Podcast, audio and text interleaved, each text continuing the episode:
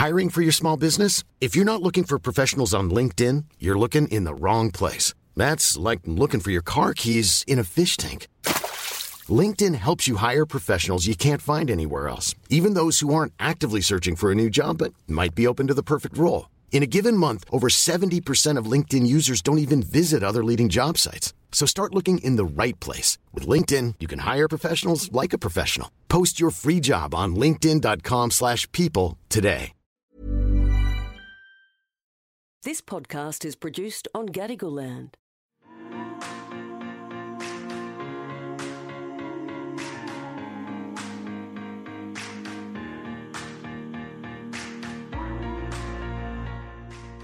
One of the things that really stands out to me is that health is a fundamental right of every human being. And when we have this goal of, you know, having better pain management, we have to have all voices on the table. It's only then that can we, we can address some of the gaps and issues. You're listening to Short Black with me, Sandra Sully. Good women, great chat. It's my great pleasure to introduce to you all this morning Dr. Manasi Mittinty. Dr. Mittinty is a physician scientist and a lecturer at the University of Sydney, but your area of specialty is in pain management through the lens of, I guess, cultural sensitivities. What does that actually mean? Sure. Hi, Sandra. Thank you for having me. It's such a great pleasure to be here with you today. So, I think when we think about chronic pain, we often just limit ourselves to thinking about it as a medical condition. But what evidence shows us, and this has been known for quite some time, is that every individual experiences pain in their own biopsychosocial context. What that means is that, irrespective of how you are injured, where you are in your life at that stage has a greater impact. So, psychological factors such as what's your mood like, how can you cope well, what is your social factors like, how is your support system at home, what are your relationships, do you have the kind of network that will help you to recover from your chronic painful condition. So, within this framework, I think culture plays a very important role because, as we all know, each one of us grows with certain beliefs and certain set of values that we inherit from our culture. And that impacts how we look at not only life but how we look at health how we look at disease. And most importantly it dictates the way we want to access healthcare and how we want to look at ourselves growing older so that's where culture comes into play especially in chronic painful conditions now, you survived an accident that caused third degree burns over a large part of your body. Is that what triggered this fascination with living with pain and managing pain? Yes, definitely. I think that was a trigger for me because I very clearly remember having a very good medical team of doctors, and I would often ask them, I have terrible pain. What can be done so that I feel a little bit less pain and less discomfort? And I was assured that as your wounds start healing, your pain will go. So I knew that the extent of injuries was such deep that it was going to take long period of time but I waited for days, weeks, months, years, and pain never really left me. So chronic pain became like a companion for me, and I was challenged by it. I wanted to know why, when my wounds are looking like they're recovering, why has this sensation not left me? Why isn't it changing? Someday it was worse, and someday it was a little bit better, and that gives you hope. Like, oh, I think I'm stepping forward, I'm recovering. And then bang, something very unknown happens, and then you're back to the grind, back to where you were few weeks back, few months back. So that really triggered my passion to look into chronic pain. That why does it exist when I'm doing everything right? And I think as a young person at that point, I wanted to understand could I have done anything differently to help myself? Did I do something wrong during my journey to recovery? So that I think interested me. So, when you consider your own experience, had you connected your own cultural background and your pain management techniques? Oh, that is such an interesting question. Yes, I do reflect uh, in two ways, particularly because at the moment I'm working on a concept which is called as dyadic coping. It sounds big, but it's not really complex. It just means that when two people share close relationship, yes, the focus is on intimacy and partners, but it could be parents and children. but it could also be any prime caregiver who is a close network for someone who's suffering from illness or chronic pain. So, when they look at chronic pain together, they start employing strategies to cope, which are together as a unit. So, we do our own individual coping, but we also do it as a joint, as a pair, as a unit. And so, we see very interesting dynamics in research. We see that when someone has a good understanding of the shared coping and respond to so patient respond well to their primary care support and vice versa then their recovery and well-being is way enhanced and when i connect this back to myself i think most importantly what i recollect is when i got burned i just wanted to go home and my mom said to me that no you got to go to hospital but after that we'll go home which she knew wasn't soon enough she wanted to prepare me that no, you will be in hospital for a while. And I looked at her and I remember seeing at my dad and my mom and they were scared. And I was thinking, why are they so scared? I just want to go home. Like, this is done. I was wrapped in a blanket, waiting for an ambulance. But as a child, I couldn't comprehend what had just happened to me. And I remember being wheeled into ICU and looking back and thinking, gosh, they're scared. I can't die on them. If I die, this is going to kill them. So I took a lot of responsibility of my recovery. I felt like I had done something to displace them. I had put an additional pressure on them. So I remember very distinctly not making very big about that accident. Every time I saw anyone, I would try and emphasize I'm perfectly fine. I'm well. I'm lying down on the bed. I can't sit. I'm in bandage. I'm covered in a net because I can't put on any clothes. And in that situation, I kept on saying, I'm perfect. I'm fine. Now, when I look back, I think without knowing that it was dyadic coping, I understood that it was a give and take between them and me. I had to support them, though I was, you know, in a lot of distress. I instantly knew that if I dropped the ball, if I cried while the bandaging and everything was going on, that's going to break them further.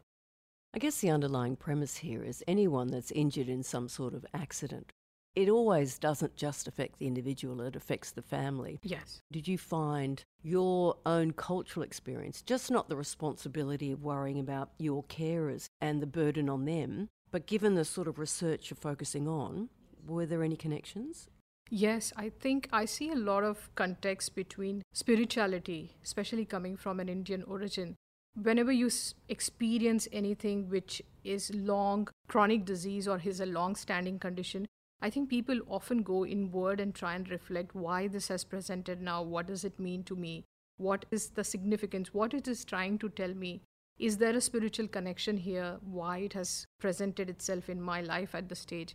And I did see that sort of similar reflection in Indigenous Australian communities as well. So when they experience pain, they reflect upon the spirituality of it, its connection to their loss and grief and intergenerational trauma.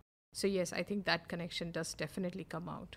So, you've done some work with Indigenous Australians in South Australia, and we should also acknowledge that you're fresh from the US a short time ago, having studied over there. What are the findings from the work with Indigenous Australians in pain management? We saw very interesting research. So, there were some commonalities like a desire to be pain free, uh, recognizing that being pain free will allow them to live a more meaningful life. But I think the stark differences for me was primarily that a lot of the people that I saw in my study were exposed to chronic pain very early on in life. So they had literally grown up with family and community members who had struggled with chronic pain. So they it was not unusual to have chronic pain like they just expected that this was going to be a part of my life. Also the fact that they saw a lot of harm and injury in the society. So they were prepared that you know this is something that's that's coming towards me. And also viewing a lot of addiction to pain medication having a lot of fear about not taking on medications but trying to figure out other ways of coping because they had observed that it definitely did not help their family in long run so trying and figuring out what can i do differently and trying to find distraction or other methods of coping with pain rather than making it a big medical issue. Indigenous Australian people, especially, feel a strong connection to the land. And so, this concept of intergenerational trauma that they carry within themselves, that itself is emotional pain. And so, the biggest challenge for me when I started this research was how do you separate emotional pain from physical pain? And I think that's where the biggest drawback is that the measurements that we use in clinic are assessing physical pain. So they do not represent their lived experience, their life circumstances, or how their life every day looks like. And are they always connected? I think in this particular population, they are always connected. And that's where I think the struggle is for Indigenous Australian communities to bring pain assessment is that the scales that we are using have only been tested in Caucasian population. They have never been tested. So we have started this work where we just very recently tested a pain scale, a fear of assessment scale, and slowly the intention is to build upon that and get more scales in. But I think there's that measurement gap that comes across. Wow, there's a lot of work to do. So, what did you discover in treating pain in different communities? It does differ from community to community. If we see a Caucasian person come into a clinic with acute pain, for example, they have had a fall, they have fractured something, we treat that pain as acute. But through research and through my own work with Indigenous communities, what I see is that if an Indigenous Australian person has walked in, yes, they have fractured, that's acute presentation, but it's really important to consider if they have had chronic painful condition in the past. So it's an acute presentation, but not necessarily acute pain. There could be an underlying chronic pain already. So there is a difference in presentations. It's a fascinating exploration and a study area. What sort of support have you had, you know, from a national level in pursuing this level of research? Not very much, I'm afraid. That's been one of the biggest challenge for me is because I have never hold a position which was research only. I hold positions which are teaching focused, and I love teaching because you learn so much while you teach. But I think it would really help to have funding which focuses or gives you, you know, dedicated time to put towards the research. Most of my work does happen in my own time, weekends and evenings. That's how I have built on my research. One of the drawback that I feel the lack of funding is because the measures that are used when you are looking at a westernized population or a Caucasian population, the same criteria are applied when you're looking for a culturally diverse population. And it's not on the same platform. So it's really, it takes longer to do research in a diverse population, whereas it's the, the criteria for Caucasian populations are not met because you take more time, you need more resources. So I think that imbalance has led to you know difference in funding and get securing funding. What can Western civilizations learn from studies like yours? I think one of the things that really stands out to me is that health is a fundamental right of every human being and when we have this goal of you know having better pain management we have to have all voices on the table it's only then that can we we can address some of the gaps and issues if we don't invite everyone on the table, we are still looking at a misaligned healthcare and we are looking at not achieving the optimal pain management that we so want to. So it's really important that there are better opportunities for this research. You'd use as an example yarning with elders in the community for Indigenous Australians, and that would be recommended as part of the pain management. That says to me that each culturally diverse group has a bunch of tools that we may all be unaware of, and yet it, it's important to elicit what is specific to that person and the community they're residing in. Yes, absolutely. When I go to a talk and I talk about my research in Indigenous Australian communities, the one thing that I really try and drive is that I have done, I would say, very preliminary research. There's a plethora of knowledge that still needs to be explored. And oftentimes we think, oh, we are going to help them but there is a lot of knowledge and skills that we can learn from just from the fact that you know they are coping well without going down medical management. There are strategies that can be integrated into our management of pain as well. And yarning is an excellent example which is used as distraction but you also speak to someone who's lived or walked that path before you. So they can give you some insights they can give you some helpful tips. I think we all benefit from it in our personal life but it's just that we don't want to integrate that in a medical or a healthcare setting and I, I don't see why. It could be a fantastic way of integrating two very diverse cultures together. There must be an enormous array of sensitivities when you're approaching subjects like this. What shackles did you have to sort of deal with before you went down this path? I think i was very fortunate because i got introduced to a mentor of mine, Professor Lisa Jamieson, who's from University of Adelaide. I come from a lower caste system in India, so I have grown up with discrimination on various levels as a woman, as a lower caste person, then getting burned, that stigma was there. So it was an everyday living thing for me. And I had parents who inculcated that if you find yourself doing slightly better than the community, you must always come back and give back. So it comes very naturally. So when I moved to Australia, my intention was how can I work for those who are underrepresented? And luckily, I met Lisa, and she already had the networks. And when I spoke about my pain research, she was full on with it and she said, let's do this. So I had that kind of support, a mentor who was holding my hand. And to be very honest with you, the community was very nice to me. They were very welcoming. And I wasn't prepared for the amount of information that was going to come my way. So it really surprised me. I feel very fortunate that, you know, you get to live this kind of very broad spectrum where I've had the lived experience of chronic pain and now I'm trying to work out as a physician scientist. You do a lot of research and work uh, clinically at the Pain Management Research Institute at the Royal North Shore Hospital. Clearly, traditional Western medicine is to treat chronic pain with a drug treatment or a drug cocktail. Would you still recommend that in principle? I would say that yes, it is important to have biomedical assessment. But I think what we see from evidence is that there should be declining emphasis on looking at pain as just a bodily issue. We need to get an holistic perspective. We need to bring an understanding of how to help the individual and not the symptom.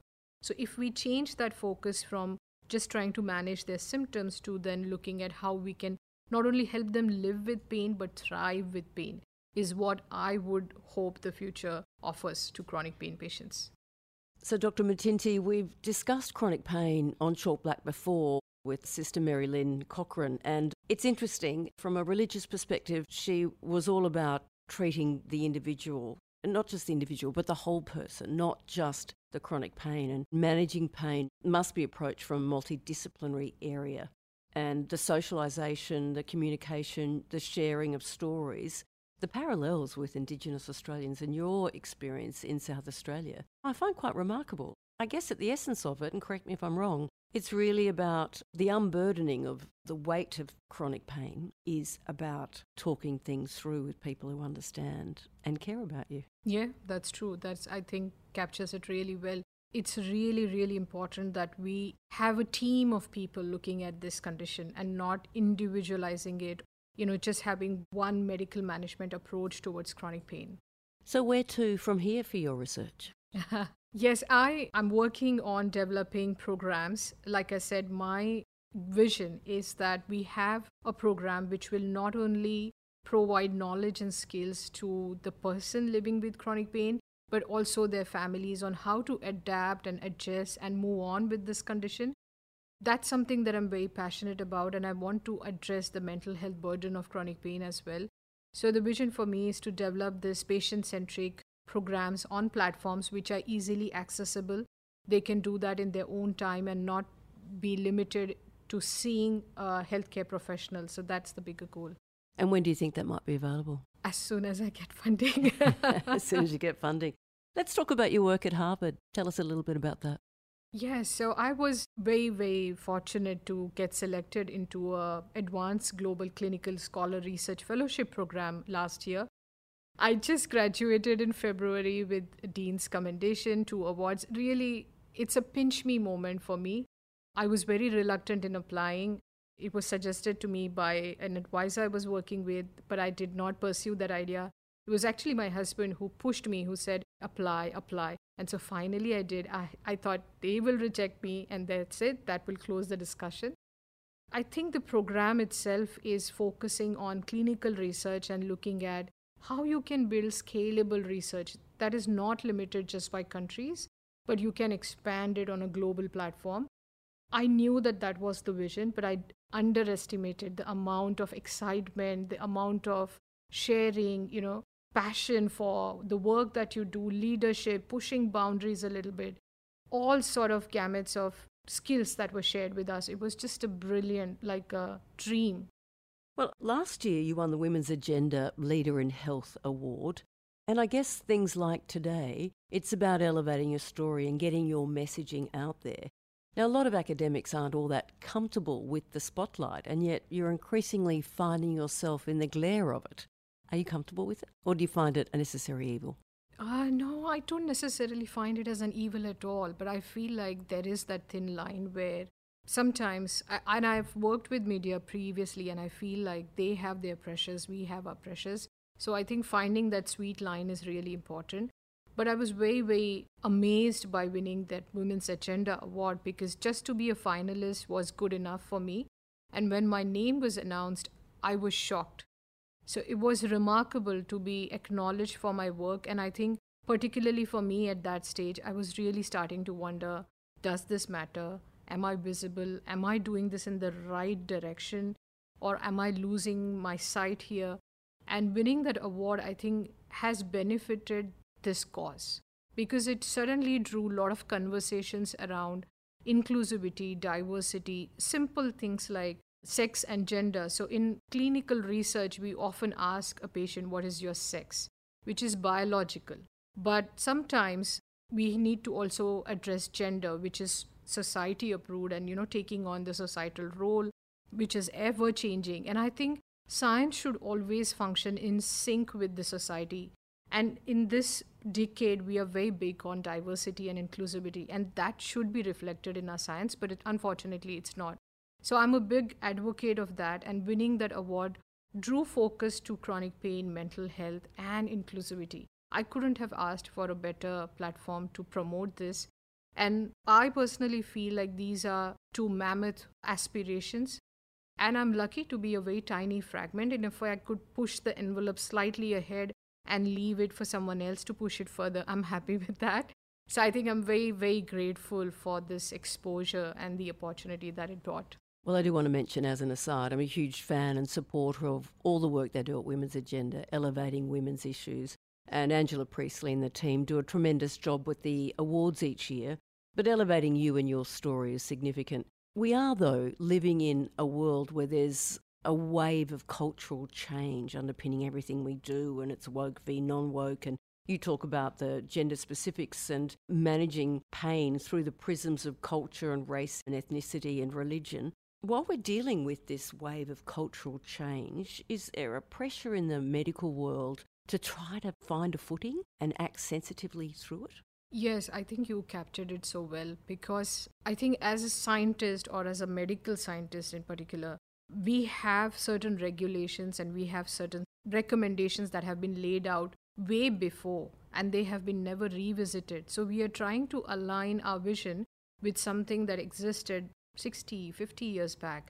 So there's always going to be that gap. And I think it's very important to recognize that you are limited by processes, but at the same time, you have to justify the time and the setting you are in.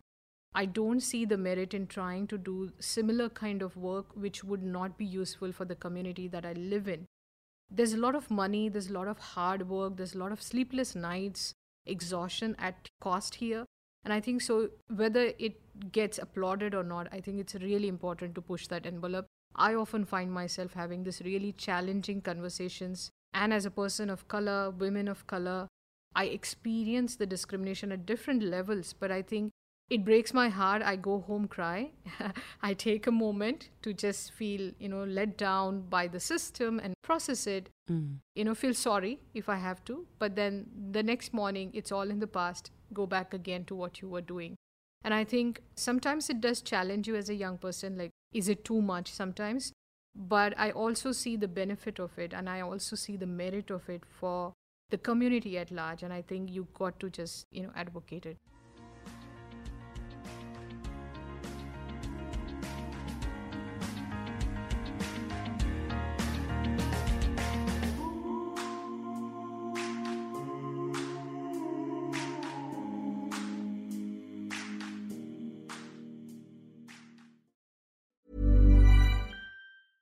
I'm Sandra, and I'm just the professional your small business was looking for. But you didn't hire me because you didn't use LinkedIn jobs. LinkedIn has professionals you can't find anywhere else, including those who aren't actively looking for a new job but might be open to the perfect role, like me. In a given month, over 70% of LinkedIn users don't visit other leading job sites. So if you're not looking on LinkedIn, you'll miss out on great candidates like Sandra. Start hiring professionals like a professional. Post your free job on linkedin.com/people today.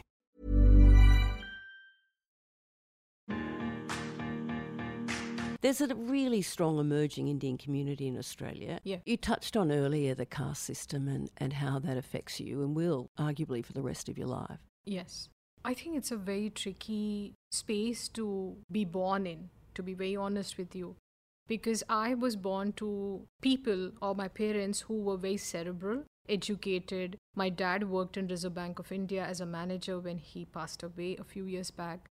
And so they were very, I was never raised to feel like I was inferior to anyone. So my home environment was very much you are the best, you can achieve everything with hard work and then I go out and I never really got discriminated as or you are a lower caste person. I always got told you don't look like a lower caste person. You don't sound like a lower caste person. And that used to mess up my thinking. I used to think, what do they mean by that? Like, what were they expecting? Was I going to come crawling? Was I going to come, you know? Was there some outward mark that Yeah. branded me as such? Yeah, was I going to have a long tail or something? like, what do you mean by that? And so when I would have this conversation with my dad, especially, I remember him telling that being from a lower caste is a superpower because it keeps you grounded. You know the reality of being a human being. And I carry that burden on me, I think, sometimes because he clearly wanted me to raise above those limitations and helped me get where I am today. But I think still, when I go back, I see this sort of subtle discrimination. It's not very obvious in your face, but there are certain remarks or certain comments that come your way which make you rethink that, gosh, this has not improved, has it? And now I am married to someone who is from the highest caste in India. Does that change your caste? In Indian standards, it does, but it, it hasn't changed anything for me or for my family or us as a couple.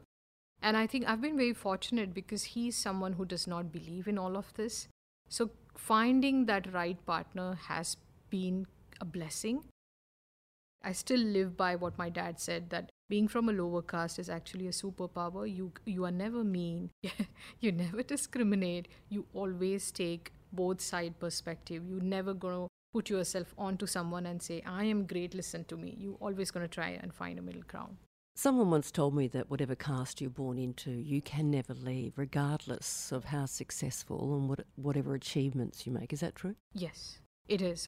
On a very personal, deep level, I think I will always carry that sense of coming from a caste which is discriminated heavily in India.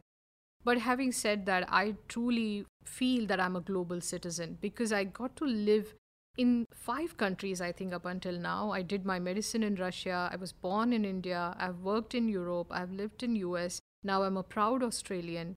And I feel like getting this opportunity to travel around with the humbleness of knowing how close you are to being ridiculed just for something as silly as a caste, which nobody chooses to be born in or it's hypothetical, has kept me very grounded.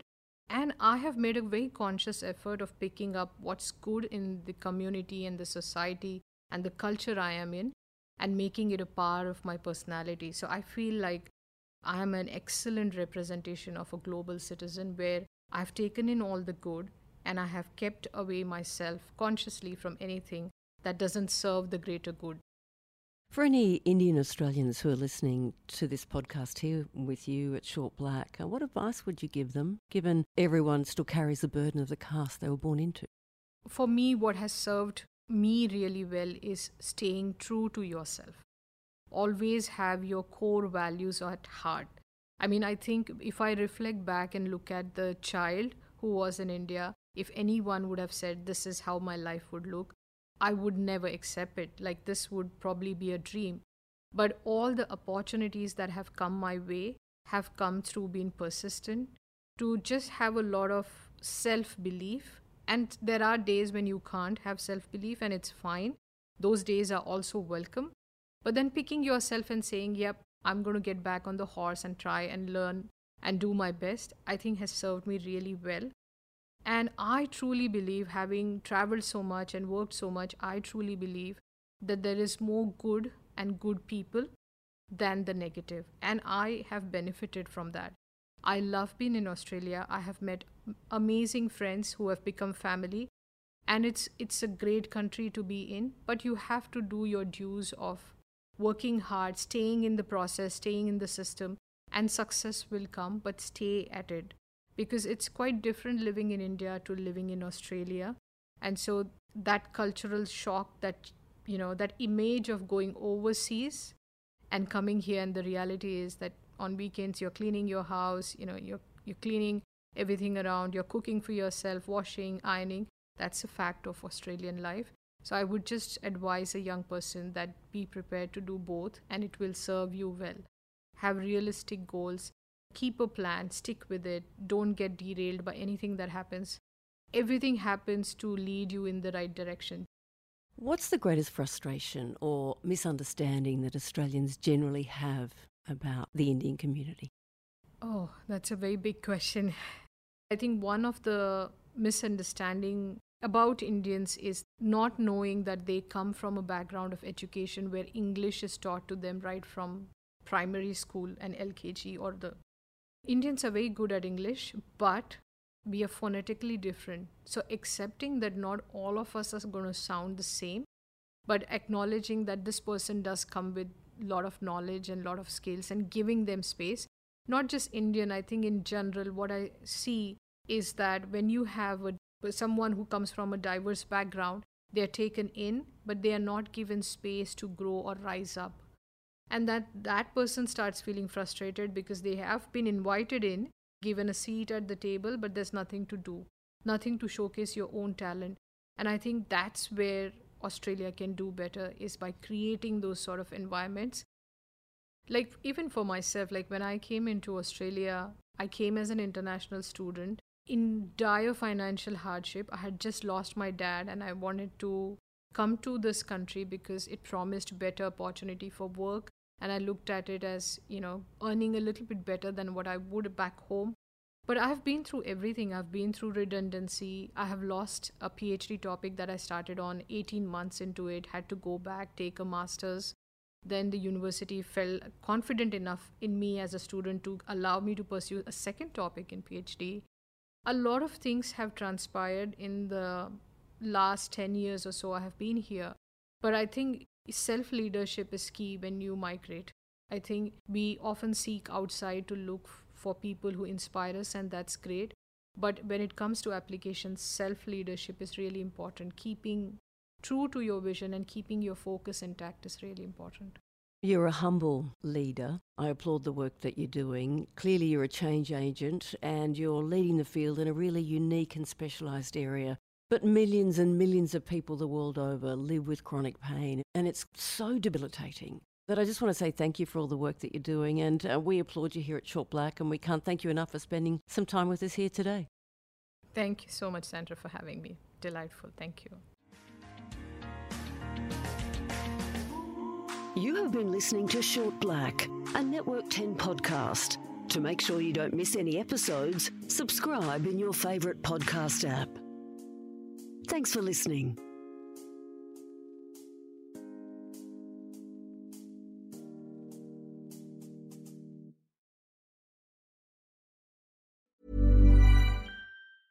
Hey, it's Paige DeSorbo from Giggly Squad. High quality fashion without the price tag? Say hello to Quince. I'm snagging high end essentials like cozy cashmere sweaters, sleek leather jackets, fine jewelry, and so much more. With Quince being 50 to 80% less than similar brands. And they partner with factories that prioritize safe, ethical, and responsible manufacturing. I love that. Luxury quality within reach. Go to quince.com slash style to get free shipping and 365 day returns on your next order. Quince.com slash style.